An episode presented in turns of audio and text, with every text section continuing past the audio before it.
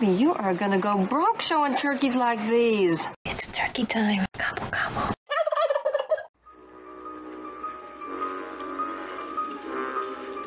What I saw wasn't human.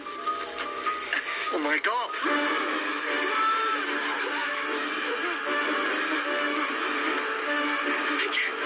It was very tall. What's more, it saw me. This thing.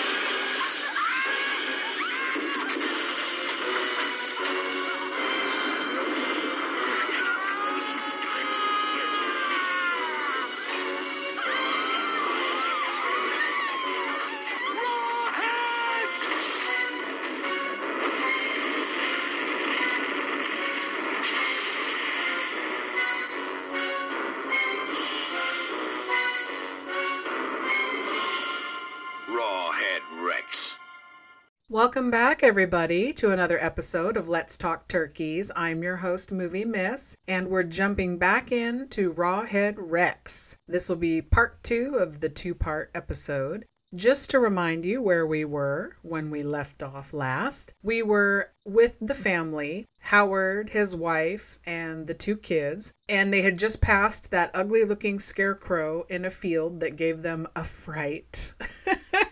And now they're packed up in the car, they're on their way to Dublin, and Lil Robbie is whining that he wants McDonald's and he's hungry. And Lil Minty, are we there yet? And they've been in the car for like six whole minutes at this point. So let's jump right back into the action, shall we?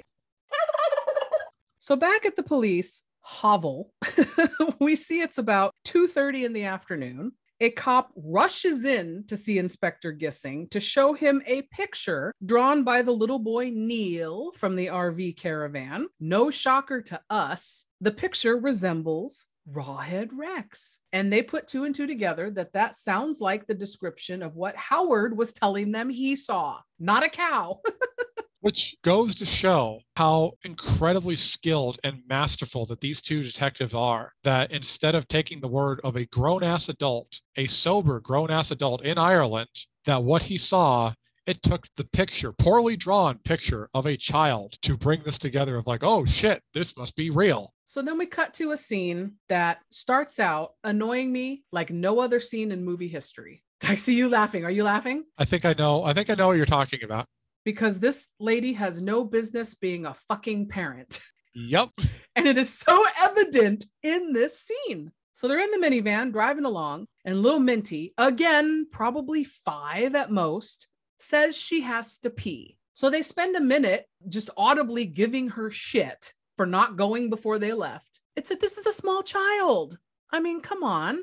I mean, that I understand because parents are, you can get frustrated with that, especially parents in the 80s. It seemed like they got a little bit more frustrated with stuff. You know, if, if I said anything to my dad about, like, hey, I had to pee, and why didn't you, you know, go earlier? I'd be like, well, I didn't have to go then. I would have got, you know, five across the eyes. So, But that's kind of what happens here. They're like, why Yeah. didn't you think of that before we left? She's like, I'm five. I didn't have to pee 10 minutes Yeah. ago. so Whatever. it's like, I, I- do get that it's stupid, but I do I do get it, like why where they they're coming from. But yeah, it's like it goes. Oh, I'll let you continue. it goes off the rails here. Yeah. So they look at the map and realize they're too far from anywhere for her to use an actual bathroom. So they pull over by this fenced off gated field area and they're on this little dirt road. So they kind of pull off a little to the side and they say, There's the field. Go, go, go to the bathroom. Go ahead. And the wife is like, She's fine. She can go by herself. She's got to grow up sometime. And I'm like, What?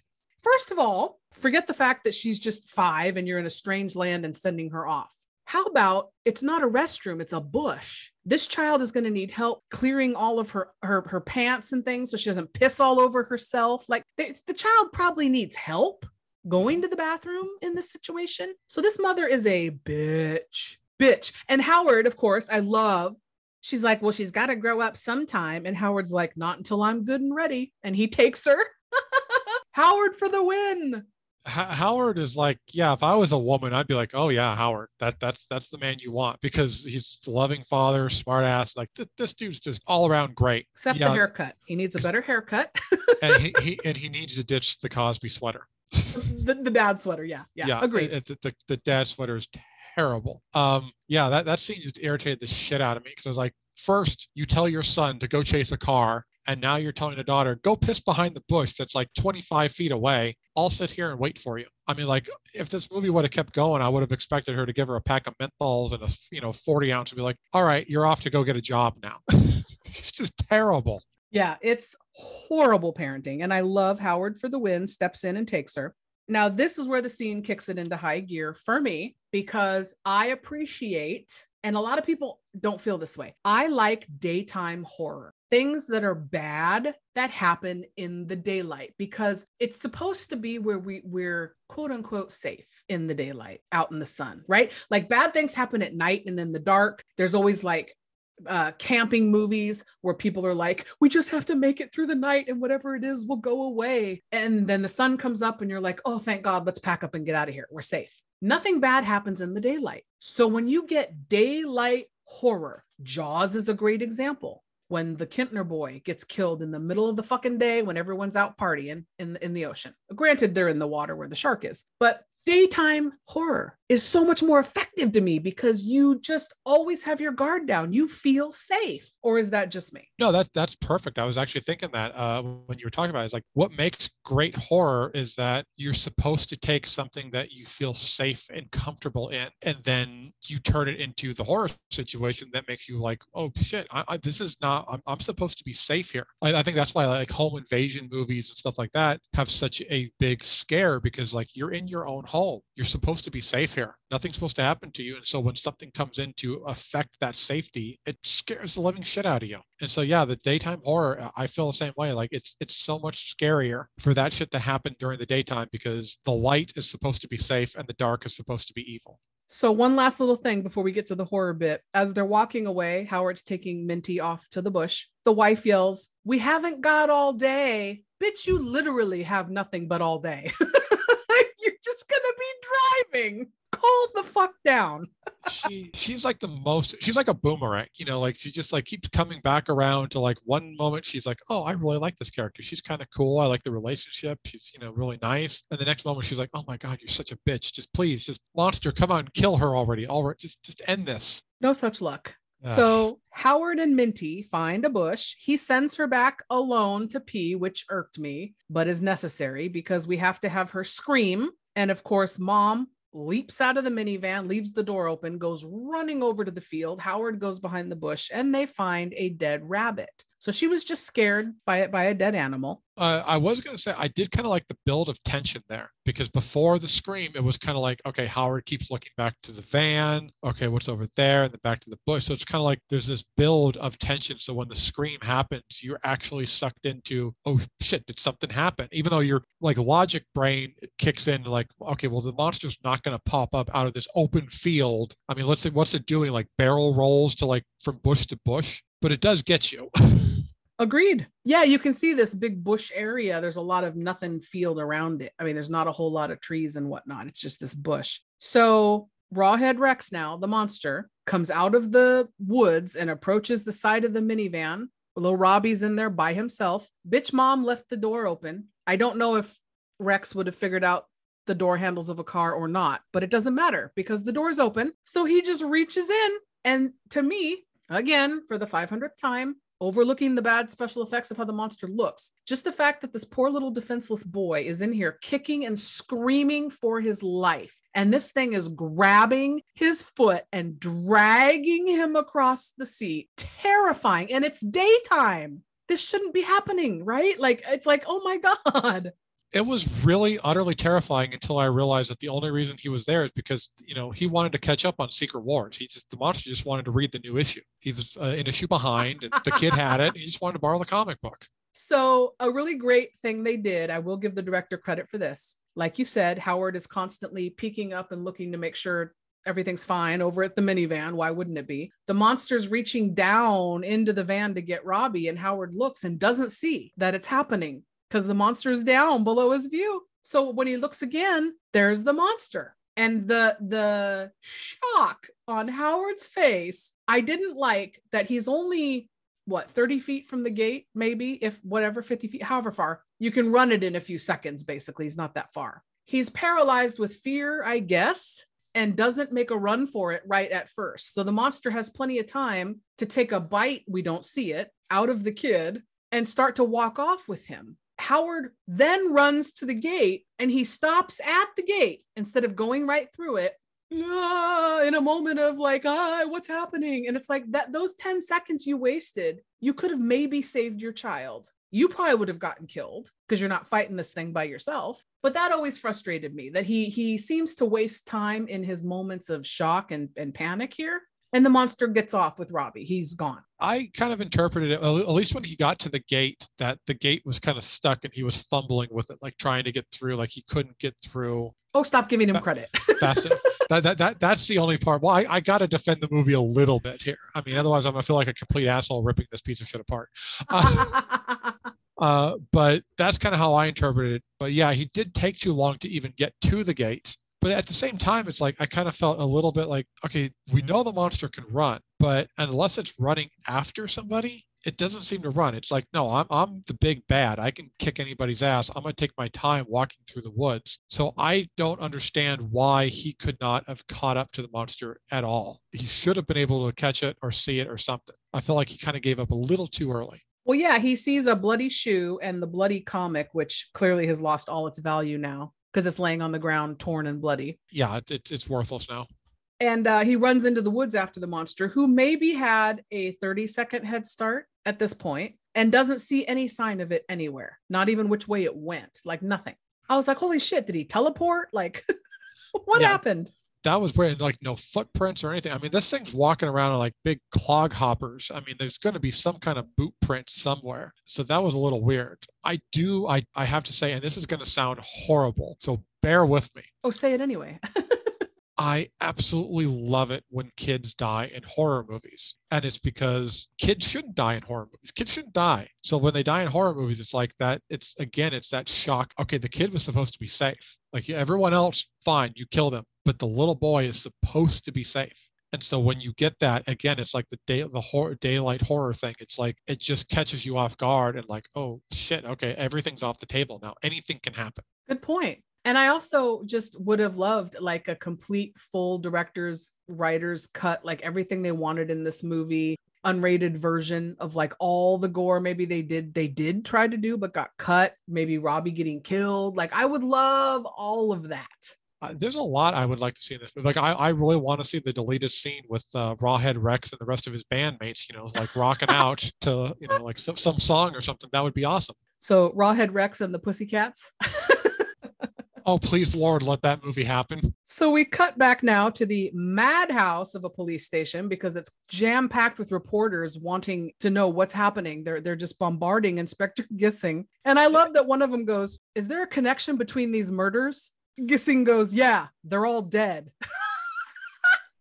The responses in these movies, uh, in this movie, is just fucking brilliant. Like there's all kinds of like little shots at people here and there that I just absolutely loved. And I was like just blown away by the fact that, you know, like 50, 60 people were able to fit in this tiny fucking closet. right? So Gissing goes into his office now. Howard and the wife and Minty are waiting in there for him, and they discuss what the boy saw, Neil, and what he drew. And Howard says, Yeah, that's what I saw. And they figure out two and two.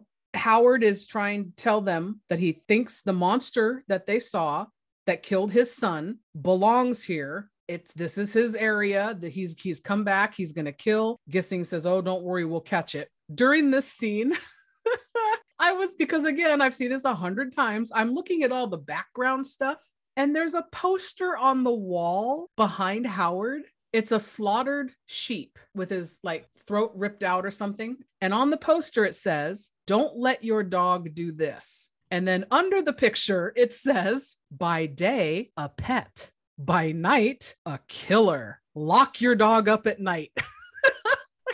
A random fucking only in the backwoods of Ireland in farm country is this their big concern? I- which is great because it goes back to my joke how the only cases that they're probably getting are chicken thieves and stuff. So it's like Yeah. they're obviously Chupacabra killed my my lamb.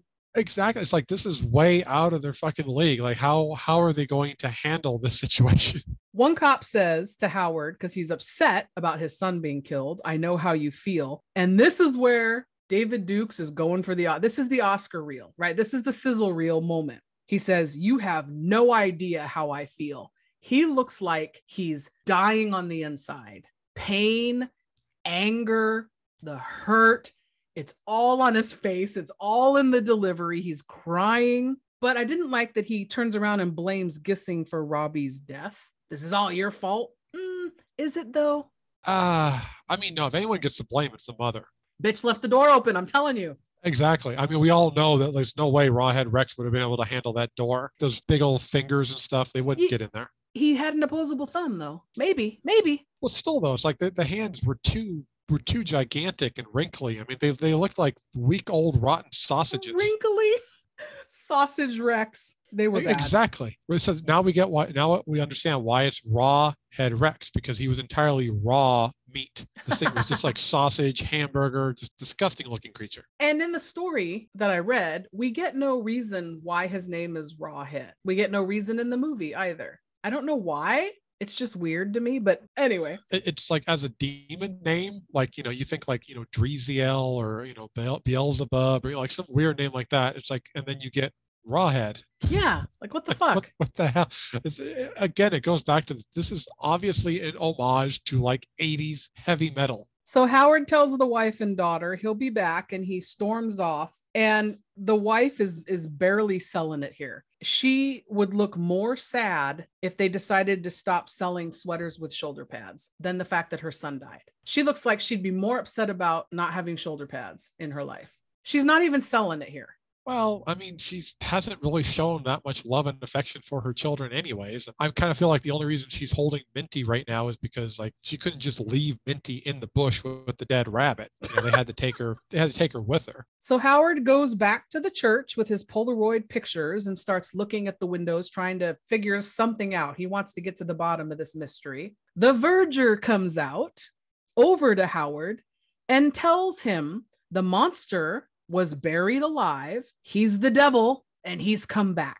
They get interrupted by the good reverend, who tells Howard he's so sorry about his son. Howard immediately asks about the windows. We learned from Reverend Coot that the windows were damaged after something happened with the church and they were piecemealed back together. So they weren't put back together totally correct. And Howard is looking for this missing piece to complete the image of the one with the monster. There's something missing that clearly took this monster out a sword, something. He can't figure out what it is. And I really like that they say, I didn't write down the exact line. Reverend Coot says something about uh, Jesus and the devil, and you really don't believe in the devil. And I like that Howard just says, Well, something started the rumor about the devil, like something happened. I, I actually like that too because it is kind of that it is kind of cool. Like you can always say like all myths are based on something. Like you know, okay, even if you don't believe in Bigfoot or the Loch Ness monster or any of this stuff, it's like well, people are seeing something. Yeah. So it's like there's there's a real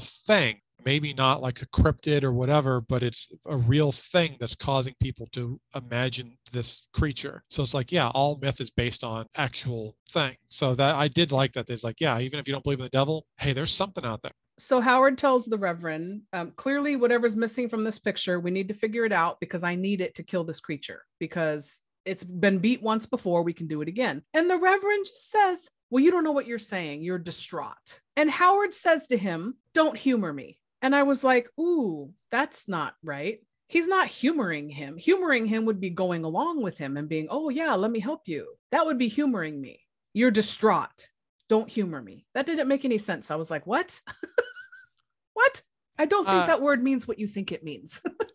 No, I, I I chalk it up to he's just you know he is like he is distraught. He's like not thinking, so it's like obviously his brain is not connected to his mouth correctly. I, I I distraught. I speak bad English. Sorry. Exactly. So, yeah. Anyway, that really got under my skin because, as people who know me know, spelling, English, grammar, all that bothers me. Anyway, moving on.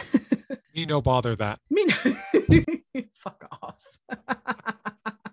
Howard leaves the good reverend, and he, the reverend, then gets an overwhelming urge to put his hand on the altar, just like the verger did earlier, and he gets burned, blisters and all. And then later that night, we cut to Rawhead Rex attacking and terrorizing that caravan where Andy and you know got killed. We can call it the Irish Trailer Park. That that's what it is. It is the Irish Trailer Park. There is a group of people in there that are just hanging out in this trailer park watching an Irish version of Jerry Springer and getting drunk off their ass. So we cut to inside one of them. It's five people and they're chit-chatting and you know drinking beer and whatnot and having a good time. There's there's the old couple who from earlier, another couple in there with them. And then in the back of the camp, right in the camper, right where the window is, is this lone woman sitting by herself. The way it's shot and and and lined up, you're like, oh, she's dead. Oh, yeah, you saw, you knew who the victim was going to be. The only reason it took me a second to figure out is because I was distracted by the one guy's eyebrows. I swear to- Gargamel. it looked like he had two fucking ferrets glued to his face. This this Dude was just looked like Gargamel. I didn't even think of the Gargamel thing. That is brilliant. That is Yeah. brilliant. Yes, that's exactly what he looked like. evil Gargamel, like the Muppet version. So Oh. they get rocked because the monster starts pushing their little camper deal, tips it the fuck over, which I want that in my monster movie. If you're so fucking big and strong and imp- imposing, that's the word I wanted earlier for the door frame shot. Imposing. If you're this big, giant, scary, imposing figure, you can knock one of these fucking things over. And he does. He tips No, he- it the fuck over. He's strong. I go back to, I, I mean, I hate to do another callback to the joke, but he really is the incredible what the fuck because it is like this thing is acting like the Incredible Hulk, pushing shit over, like doing the growl. Like it's just, I honestly wonder if there was a little bit of inspiration from Lou Ferrigno's Hulk. I can see that. So one guy sticks his head out and of course gets killed. People all come out and start gathering around. They hear the noise and the ruckus and they're like, what's going on? And some random people start to fight the monster. Good on them. They start running up and trying to punch him. He takes them all out, of course, but they try. One lady gets pulled from this lone lady that from earlier gets pulled from the window and Gargamel tries to grab her and her dress rips on the front exposing them titties. There's your titties. They had to happen. Uh, it, it's now the movie makes sense. So he pulls her out and tosses her aside and she hits a tree and she's fine. I was like, "Oh man, he's not going to kill her?" I don't know. Guess the titties did it. I assumed he was going to do something to her. And then it just like said, like he just got maybe distracted or something. But yeah, like it seemed like they were leading towards something and then it just kind of like fell off. So another guy shoots at the monster and misses, hits a propane tank, and there's a massive explosion, of course, because movie. You gotta have the explosion. Now, this is a shot. Good job, director. All the flames and everything behind the monster, and the monster comes charging at this fucking guy, top speed, roaring, hands out, the flames behind him. It looks fucking rad. It's a rad shot. It's It's, good. it's a it is a really good shot, and I don't blame the monster because apparently he was really pissed off that he did not get the nom on those titties. so the police get called. Gissing and his men take off in several cars, leaving Howard behind, even though Howard clearly wants to go too. The cops all take off after the monster when a lady tells them where he went when he left the caravan.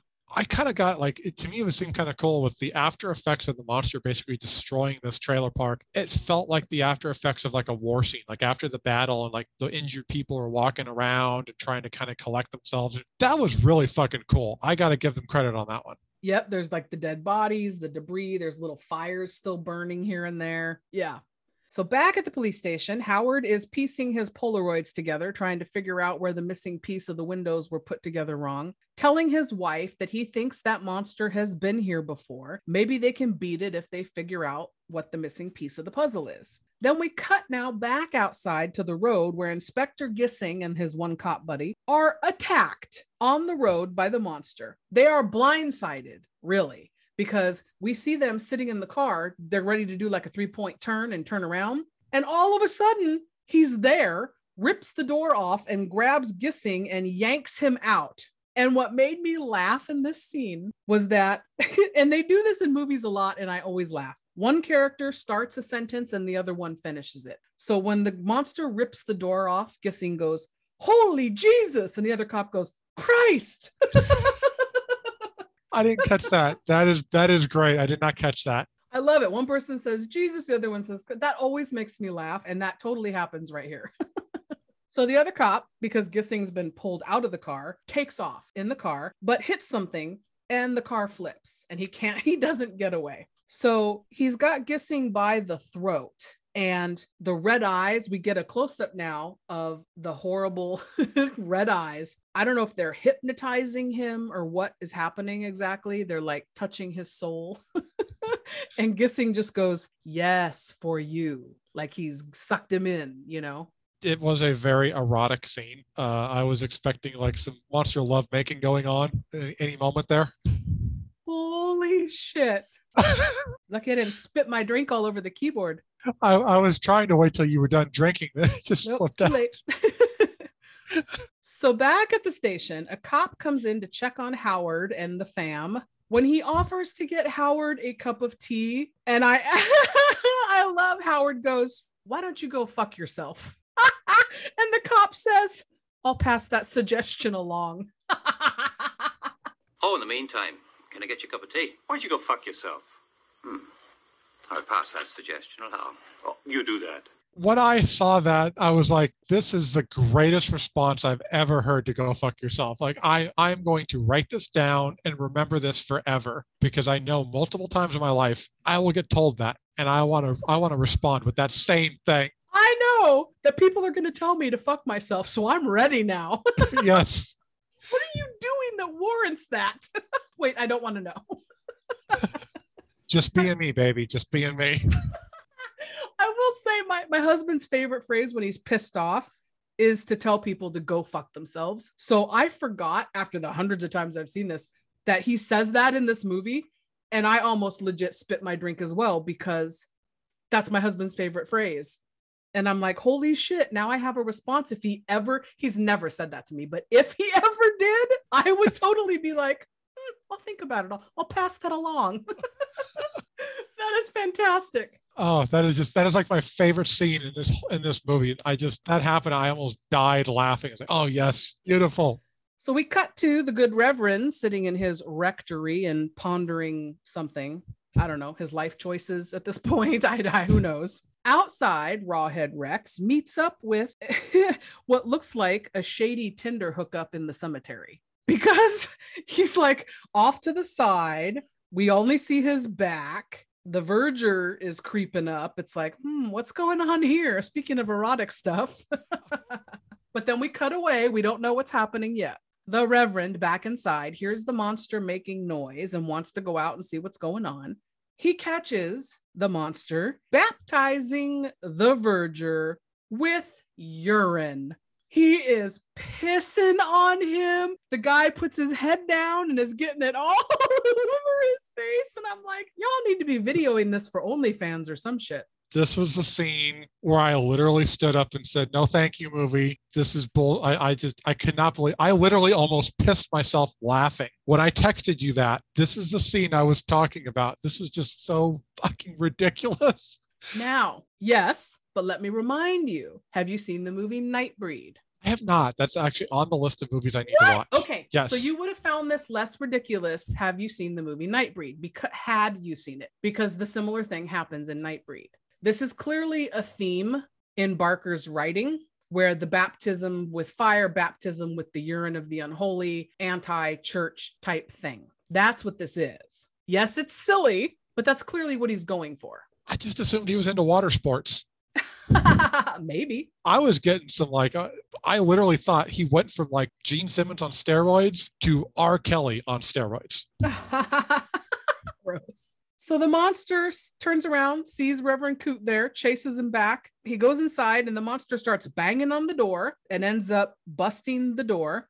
So this is where I was saying something similar happens from the farmhouse earlier. He gets in, and the Reverend goes to hide in like these tunnels somewhere, like a la Da Vinci Code, like down where there's records and shit hiding. And the monster's in his rectory, and he starts swiping his big old paw right across the desk. Clearly has a distaste for everything on the desk. Just swipes it clean. And again, he's just making a mess, right? Like just because he can. I, I'm either going to go with either, like I said, he's a dick or he's just got a thing against poorly decorated buildings and rooms. He's just like one of those guys that just walks into a room and is like, no, no, the, the decor is clashing with the color and I don't like it. And so, no, we're going to redecorate this whole fucking room.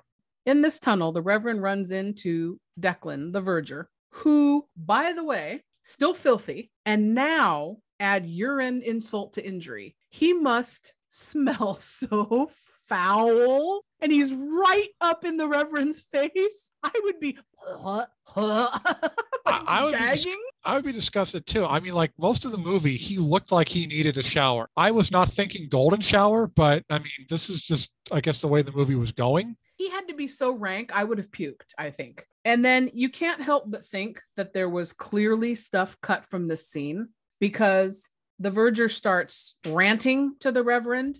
He gets about a sentence and a half out, and then the dialogue cuts. And it's like, what was he going to rant about? The history of the monster or the religion or something?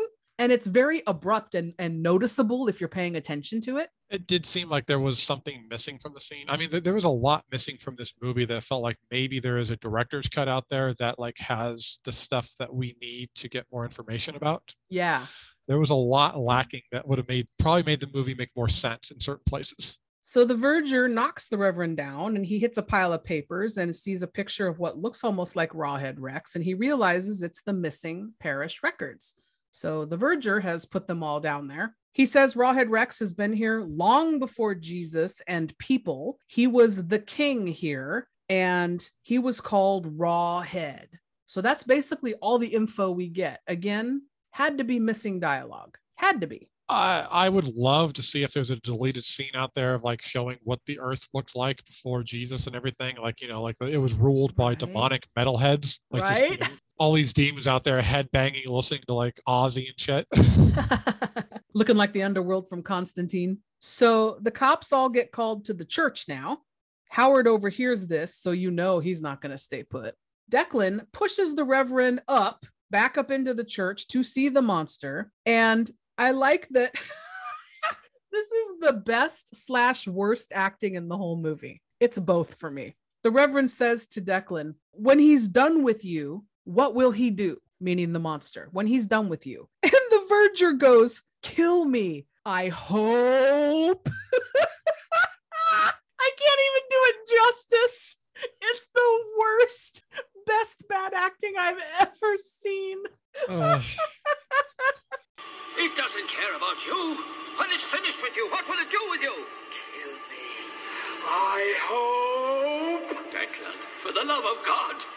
oh. Do you remember that? Yeah, now now that you said, I, I kind of, I think I had it kind of blocked out for a moment there. I tried to forget it, and then you just kind of brought it back. I, I'm- I'm being triggered by this movie now. And when he's pushing him up the stairs, he's all, Get up there, fuck face. We can't keep God waiting. like, I- damn, Declan.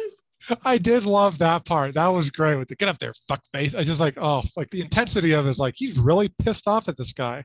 So upstairs, we see the church has been destroyed. There's little fires going, it's been ransacked.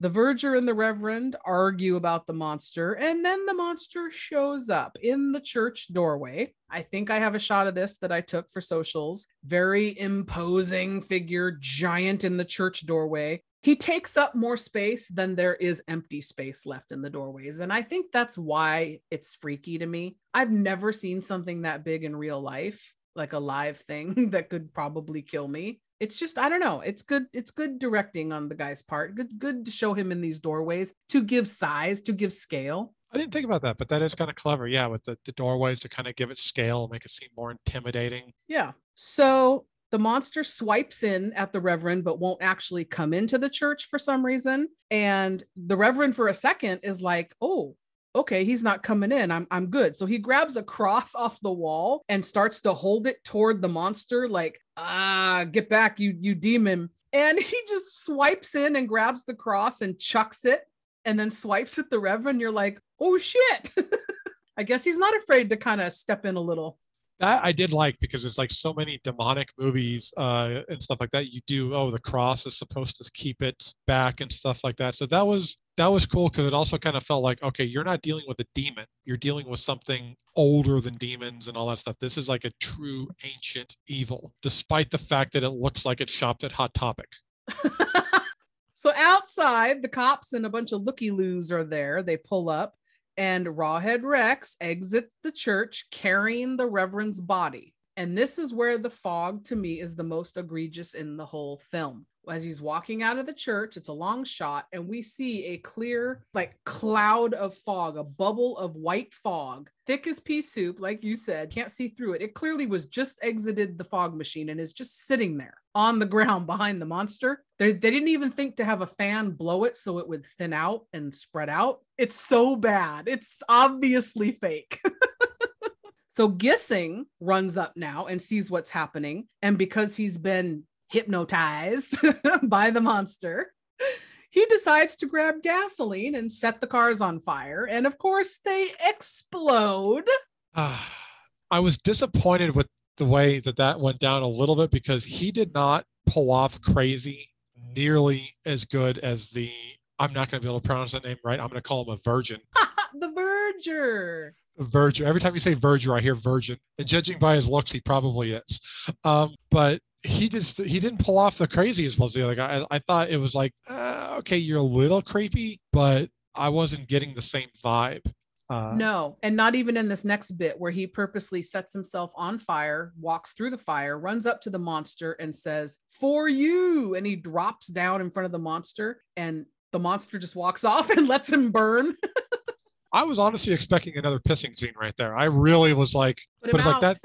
Yeah, I was like, at this point, like that's when you know you suck as a lackey. When even your boss is like, I'm not even gonna piss on you when you're on fire. Oh my God, that's a good insult. Even if you were on fire, I wouldn't piss on you to put you out.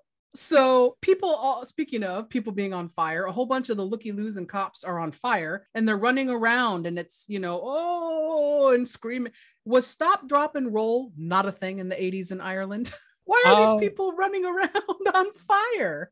I'm not sure DMX had released that album yet, so um, you know, I remember being in school and the fire marshal or whoever coming in and teaching us all stop, drop, and roll. Distinct memory of that. I mean, maybe when you're on fire, you're not thinking about it, or maybe it had something to do with the monster hypnotizing people. Maybe everyone's just hoping they'll die so they'll get out of this movie. So Howard shows up, finds a cop holding the dying reverend who's been tossed to the side now. He conveniently is able to get out some words to Howard before uh, and he croaks. His last dying breath is that the monster is afraid of something in the altar. Go get whatever it is in the altar. So Howard goes in and has a final confrontation conf- confrontation with lunatic Verger Declan. They tussle.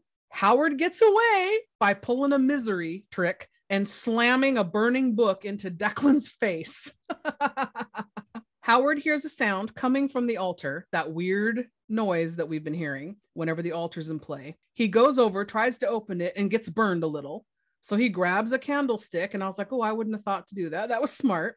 That was clever. I did like that. Pries it open with this red glowing light, and some smoke gets released. He pulls out a stone that in this shot looks like a plain little round stone, uh, almost shaped like one of those Russian nesting dolls or a bowling pin, maybe with a with the smaller head and the rounder body. That wasn't the shape that I saw. Um, we'll ignore that. what did you think? It looked like a giant stone ancient dildo. No way. It's exactly what it looked like to me. Only the tip. so Declan runs out screaming off into the cemetery to warn the monster that Howard found whatever it is, the stone. To me, it would have been nice to have explained, um, because I'm just assuming this is what it was, was that the reason it was so hot to touch and like no one could touch it is because there was a spell of some kind to protect it. And so once he opened it, he could get inside and get it. I would have liked that explained because it's like, I'm just grasping at straws that that's what it was. Because otherwise, why were you able to touch this thing without burning yourself? Agreed. The stone didn't burn him, yeah, but touching the outside just like everybody else did. It was weird. Yeah, that, Yeah. that's where you kind of need that explanation. So Howard now is outside confronting the monster, but he's a good, you know, 40 feet away from him. He holds that stone over his head and he's talking to it as he's walking. He's like, Come on now, do your thing. Let's do this. like waiting for it to do something. I absolutely loved that. He just he was so good in this movie. But you can get a better look at the stone now, and it actually looks a bit like a pregnant woman. It's got breasts and a big belly, and it's like, okay, now pieces are falling into place. Pregnant woman, the stone, pregnancy cult, the paganism stuff. It's the death always wants to be what it can't be or wants what it can't have. He he was evil. He wasn't born. He wasn't a fetus in a woman's body and born by a mo- with and had a mother. It wants what it can't have. Death. He was never a baby. He was never born, nurtured. Does that make sense? yeah, so basically he didn't have a mommy, and so he turned out to be very bad. I can't help you if that's all you're gleaning from this. That's the best I can explain it. so at this point now, nothing's happening. He keeps getting closer and closer to the monster. The monster knocks Howard out of the way, tossing the little idol out of his hands. He grabs Declan, who's real close, kills him willingly. Declan's like, do it, take me. And this is the most horrible, offensive, terrible special effects, hilarious shot of the movie to me. Where our POV is behind the monster's head over his shoulder. We see him pulling Declan closer and closer. We see the little side of the monster's mouth just barely scraping and touching the cheek and neck of Declan. And you hear like a like a biting sound and the mouth barely moves and blood just starts to squirt and pour everywhere and the mouth doesn't even he doesn't bite him he can't the mouth doesn't function that way I mean, if you didn't have the blood, this would have been like a very heartwarming makeout scene. like they were Yeah. canoodling and snuggling Yeah, like he was just he was he was caressing his cheek. He was going to start necking with him. Uh, you know, like this is They this is where I yeah this is where I thought this was going. And then the blood happened. It was like, oh, okay. Well, apparently it's you know his time of the month. So so elaine howard's wife comes running over picks howard up and the monster starts roaring and heading toward howard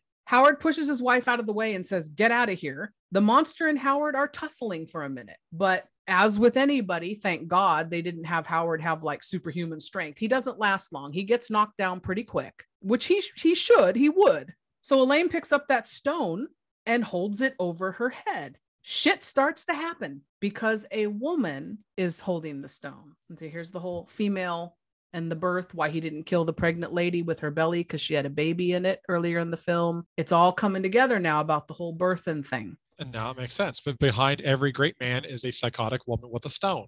or who will throw stones for you. I don't know.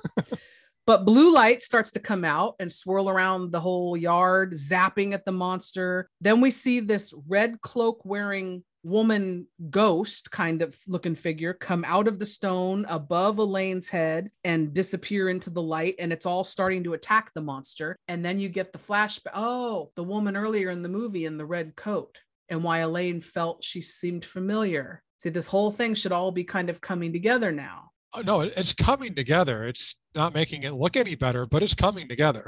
And then Howard says out loud for the people who haven't figured it out, it had to be a woman. Aha, his aha moment. Why it didn't work when he had it, but it's working for his wife. So the blue light, uh, blue light, the blue light starts zapping the headstones surrounding the monster. It overwhelms him. It sort of kills him, I guess, or it's going to kill him, knocks him down onto this flat gravestone. I will say that the effects in this were so bad that we can just go ahead and call it Blue Lart. the Paul Blart of special effects. So Howard runs over and hits the monster with a stick. Like what? What is this? I don't even know. Like the wife already took him down. I'm going to give him one last ugh for good measure.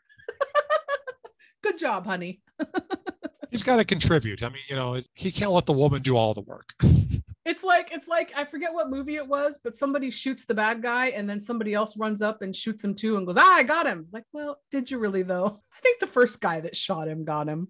So the monster falls into this hole in the ground now, and he's all decrepit and old and decaying looking, and the stone falls in the hole also.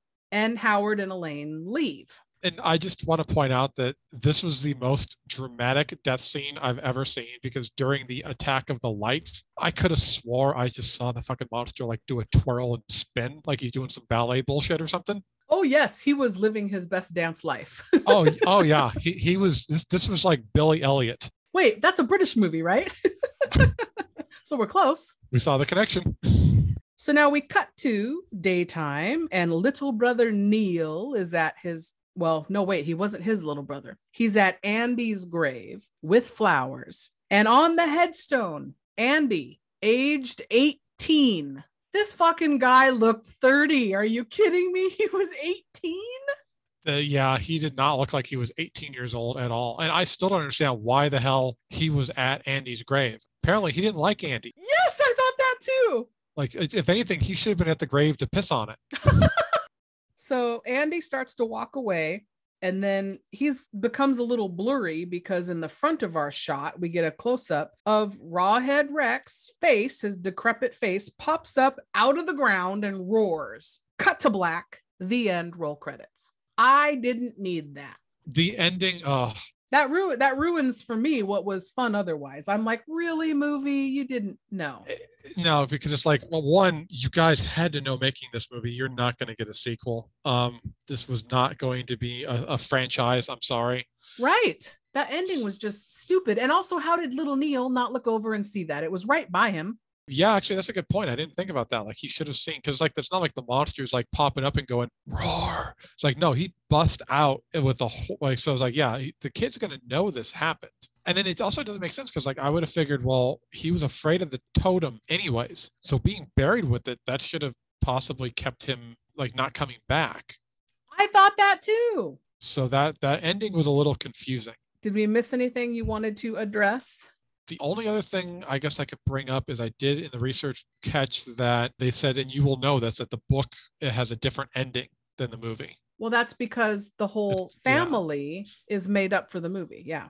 Yeah, so it's like that's the only other thing I caught. There actually, surprisingly, there was not a lot of notes to be taken on this movie. I, I hit IMDb and there was like four or five things, and Yeah. that was about it. It's like, okay, so apparently this was not a popular movie. so then let's jump to three questions. Uh, I have three. I have one question for you. Sure. Why do you hate me? Hey, that's my line. Th- this was payback for Darkman. I know this was payback for Darkman. of course it was, but also we were on monster roll having just done Relic, the Relic. That's I was, true. I was in monster mode. But yeah, a little bit of payback for Darkman for sure.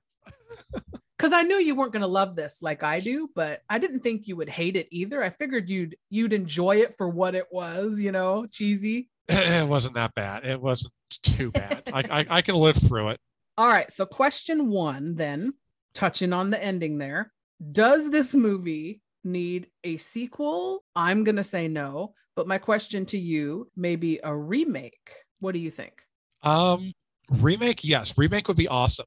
Just because there's a lot of stuff that it felt they could have delved a little bit more into, more of the religious aspects, better explanation of like you know, especially like you said with the whole birthing cult and stuff like that, the paganism. That would have been really cool to see some flashback scenes going back to the history of this stuff. Like, what did Rawhead Rex? Uh, like, obviously, he wasn't the only thing that was roaming the earth at this point. So there's got to be others. I would like to have seen more stuff like that. And the special effects could be improved. Yeah, uh, you could definitely improve on the design of the monster. Uh, I I would try if I remade it. I would love to see practical effects still used, but much better practical effects. which Um, we can do. We've proven Hollywood's proven they can do it. They just don't like to. yeah, I, I mean, you know, if they remake it, it's going to be all digital, which I, I don't want to see a, a digital version of this. no, absolutely not. No, I wouldn't mind a sequel too. Uh, you know, like maybe get that scarecrow creature out and turn that into something, and then we can have like you know Rawhead Rex and the Scarecrow go out on tour together. You know, hitting the stage, trying to like make it as a band, an up and coming band. you Ooh, get or- the or- guy from Jeepers Creepers. yeah, you have to do like a cool, like uh, almost like remaking Airheads, but with um, these three creatures, uh, monsters, and then, you know, it's like you have up and coming band. Uh, I, I just that would be a lot of fun, like a buddy movie, a buddy movie with Rawhead Rex and the Scarecrow. Rawhead Rex and Friends. That sounds like a Saturday morning cartoon. like that you'd be selling like you know breakfast cereal with like hey kids it's rawhead rex and friends don't forget your sugary snacks Get your Rexies, pour milk. now with 50% more sugar i don't know so okay, so you'd be you'd be kind of down for that. I would too, hundred percent. the saturday Uh, morning part right the remake part.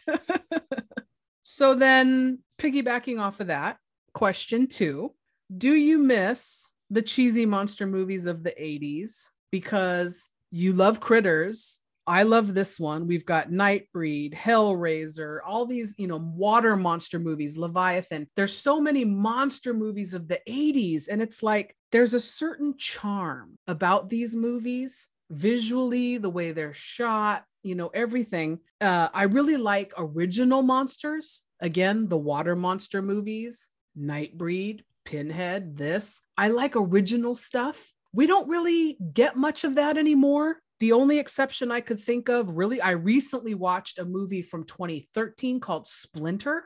Really fucking crazy. The people that are get isolated at the gas station and they're trapped inside, and there's the creature with the splinter situation. I don't want to give too much away. Anyway, we don't get many anymore. So, do you kind of miss that era? Do you want more monster movies? I do. I, I would love to see that come back uh, into the fold of like what's hip and popular again. I kind of think we do in a sense. Uh, I do feel like a lot of the movies that are coming out that are quote unquote like like the big budget special effects um, creature features. I kind of feel like they are inspired by that kind of stuff. Like I just recently rewatched The Meg, and it felt like there was a little bit of an homage to some of those movies that came before with the big creatures and the monsters and things like that. And uh, what was another one? Grimcutty that just came out like a, a couple. like, Ooh, another original one. that was really good. Me and the girlfriend really enjoyed that movie, and it that was that one's good. So it's like you're getting them in a sense, but you're not getting the charm that you had of the 80s. But then you you can't because it's a different time.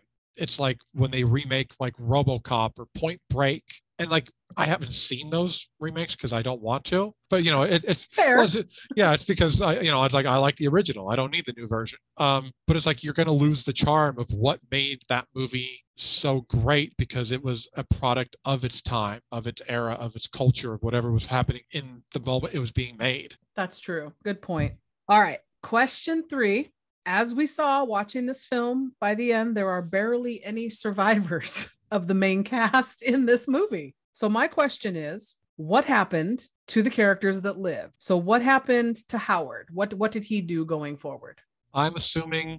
Uh, I, I would like to hope he separated from his wife and went and found, you know, someone who a little bit more loving and caring, Who and liked better- kids? who liked kids much better better mother. Um you know maybe someone who didn't want to role play in necrophilia. That would have been kind of nice. I think Howard instigated that bit, actually. actually that is true. But she seemed a little bit more into it than he was um but i mean it kind of makes sense because she was a cold bitch anyway so of course she's going to be cold but more than likely they stayed together probably had another child We're focusing on Howard. Okay. uh yeah this is this is how that's what i'm saying like like they stayed together they're a family so still so i'm assuming that's probably what happened So he was on a work trip, if you remember, for this movie. So I think he still writes his book, but instead of being about what he originally wanted it to be about, he writes about this whole experience and ties it in. I think that's a bestseller. I don't know if I'd believe it. I'd be thinking cryptid. to be honest with you, so much happens in this movie that even we went through the whole breakdown, I forgot he was writing a book. It was I- a work trip. He had to keep reminding his bitch wife. I, I, well, apparently this is why you had to keep reminding her because either his job was so damn boring that you forgot about it, or so much shit's going on in their life that it's like you forget about it. I forgot he was writing a book. So then you mentioned you think that you would hope Elaine and him separated, but they're probably still together. I think probably still together, and she's probably still a bitch. Like I don't see her being changed by this incident in any way. I I don't. I would hope that like after this, after losing a child, that she becomes a better mother to Minty, and at some point in her life apologizes for naming her Minty.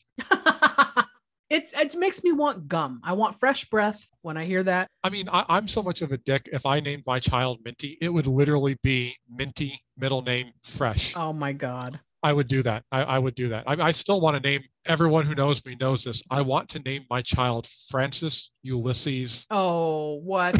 what? Francis Ulysses. And you know why. You're terrible. You spell out the you just spell out the whole name and it's like, oh, that would just be beautiful. You're terrible. So, Minty, speaking of, what happens to her? What does she grow up to do? Um, Assuming Elaine has such good parenting, she does grow up. Doesn't leave her unsupervised in the street or anything. Yeah, I at this point I wouldn't be surprised. Like I would not be. I almost screwed up and said surprised because I'd be like a cross of shocked and surprised. So surprised New word. uh, that um, this is the Davism um, that they go camping one trip and they just tell Minty to go out and like, oh yeah, go out, you know, 50 feet, go to the bathroom, what, Go gather firewood. go go gather firewood, do whatever, and like maybe a tribe of Bigfoot come along, gather Minty up and raise her as her own because they see how shitty of a parent this woman is. They're like, no, we can't in good conscience leave you with this terrible woman. Come with us, child. Come live with the Bigfoot. Is it Bigfoots or Big Feet? I I've is a always, gaggle of Bigfoot called? I've always wondered. I, I'm going to consider it a mass hallucination. So I have Minty because of everything that happened and her poor parenting, uh, growing up after years of therapy, becoming a therapist herself. because she just needs to keep the healing process. She probably analyzes her mom. Probably wrote a best-selling book of like you know like uh, uh, from the loins of a bitch. follows in her father's footsteps. Right, writes a book. There you go. And what about little Neil? What does he do? What does he grow up to do? Um, I'm hoping again he got therapy too because I kind of get the feeling like that was not the first time that his sister tried to hook up with a dude in front of her, in front of him. So it's like I'm I'm thinking he needs therapy too because that's a very uncomfortably close family. Uh, I'm I'm wondering now is this like the Alabama of Ireland? Rathmore, the Alabama of Ireland. That's how they sell it on flyers. I apologize to anyone listening in Alabama. This is just purely a joke. I don't actually believe people. Of course, it's a joke. Uh, it's like, yeah, it's like that just seems like he kind of needed some help too. And I think there was some anger issues there too, because he was very quick to go try and whip this 18 year old boy's ass. And we all know He's not that beating was a 30 year old man down. no, no, that man was going to kick that kid's ass. So I figure after his encounter with the monster and surviving, Neil becomes obsessed with cryptids and the paranormal, and he becomes an investigator searching for that Irish wild man. He's determined to spend his life getting evidence. And he grows up to do guest shots on UFO hunters. and on Ghost Hunters with Scooby Doosh. yeah, that's what I, I have little Neil pegged for becoming a total cryptid researcher, like devoting his life to that. Because when you have a sighting and other people were there, the ones that didn't die, can give you an eyewitness and account and back you up. That's actually, I, I like that one better than mine. I oh. got one for you. Okay. Do you think the titty woman survived? And what happened to her? Now, my theory on her, yes, she survives, and I think he doesn't kill her because when he her dress is ripped and her titties are exposed, he just tosses her aside because she's a woman. And we know about now in the third act, the women cult thing and the birthing, he tossed her aside. He wasn't going to do anything with her because she's a she's a woman. Okay. Well, I was just wondering because she was awful close to that explosion. Oh, so, maybe she died, but just not by the hands of the monster. So that's kind of what I was wondering. We never did get to see her again. So, like, you know, I kind of wondered. Oh, if- you missed those titties for the rest of the film. no, I, I was just wondering, like, you know, like, did she, did we end up with crispy tits? Uh, like, you know, what happened? Maybe. All right. Well, on that note, that is going to wrap up our discussion on the glorious monster movie Rawhead Rex. If anyone out there is interested in checking it out, it is currently at the time of this recording free on Tubi. You can also pay for it to see it on YouTube and Vudu. Or you can do like me and support the cult movie industry and purchase it because it is available now. 4K Ultra HD Blu-ray, like I mentioned, also on DVD. Or you can do like me and seek professional help for watching this movie. Argue you need that anyway, sir. you Also- like Dark Man. That's true. Also, don't forget to remind them to look for this summer the coming attraction of Rawhead Rex and Friends Saturday mornings at eight. Probably ABC. So you know, look out for that. I want to watch that so bad now. In like Scooby Doo animation, like old Scooby Doo animation. I would love that. Have you seen those cartoons that people post where pe- they've been animating, adding in uh, Pinhead, Jason, Freddy into the Scooby Doo? yes, I love those. Aren't those amazing? They really need to make those movies. I want to thank you, sir, for joining me today. Hopefully, this was fun for you. Eh, Well, on that note, we want to thank you all for listening. And until next time, goodbye. I'll get the fuck out and you'll be fucking glad. Why don't you go fuck yourself? Hey, listeners, Movie Miss here, saying we know you have a lot of options when it comes to podcasts. So we want to thank you so much for listening to ours. Please make sure to find us on our socials and join us. Be part of our bad movie conversations. We want to chat with you. We're on Facebook with an official page, as well as a Let's Talk Turkeys discussion group where you can talk with other like minded individuals who like bad movies. We're on Instagram at Let's Talk Turkeys. Our Twitter handle is at Gobble Podcast. That's G O B B L E P O D C A S T. And of course, you can always email us direct. We would love to get suggestions from you of movies you would like us to cover. If you want to be a guest on the show, we would love that. So directly, that's Let's Talk Turkeys, all one word, at yahoo.com. You're still here? It's over. Go home. Go.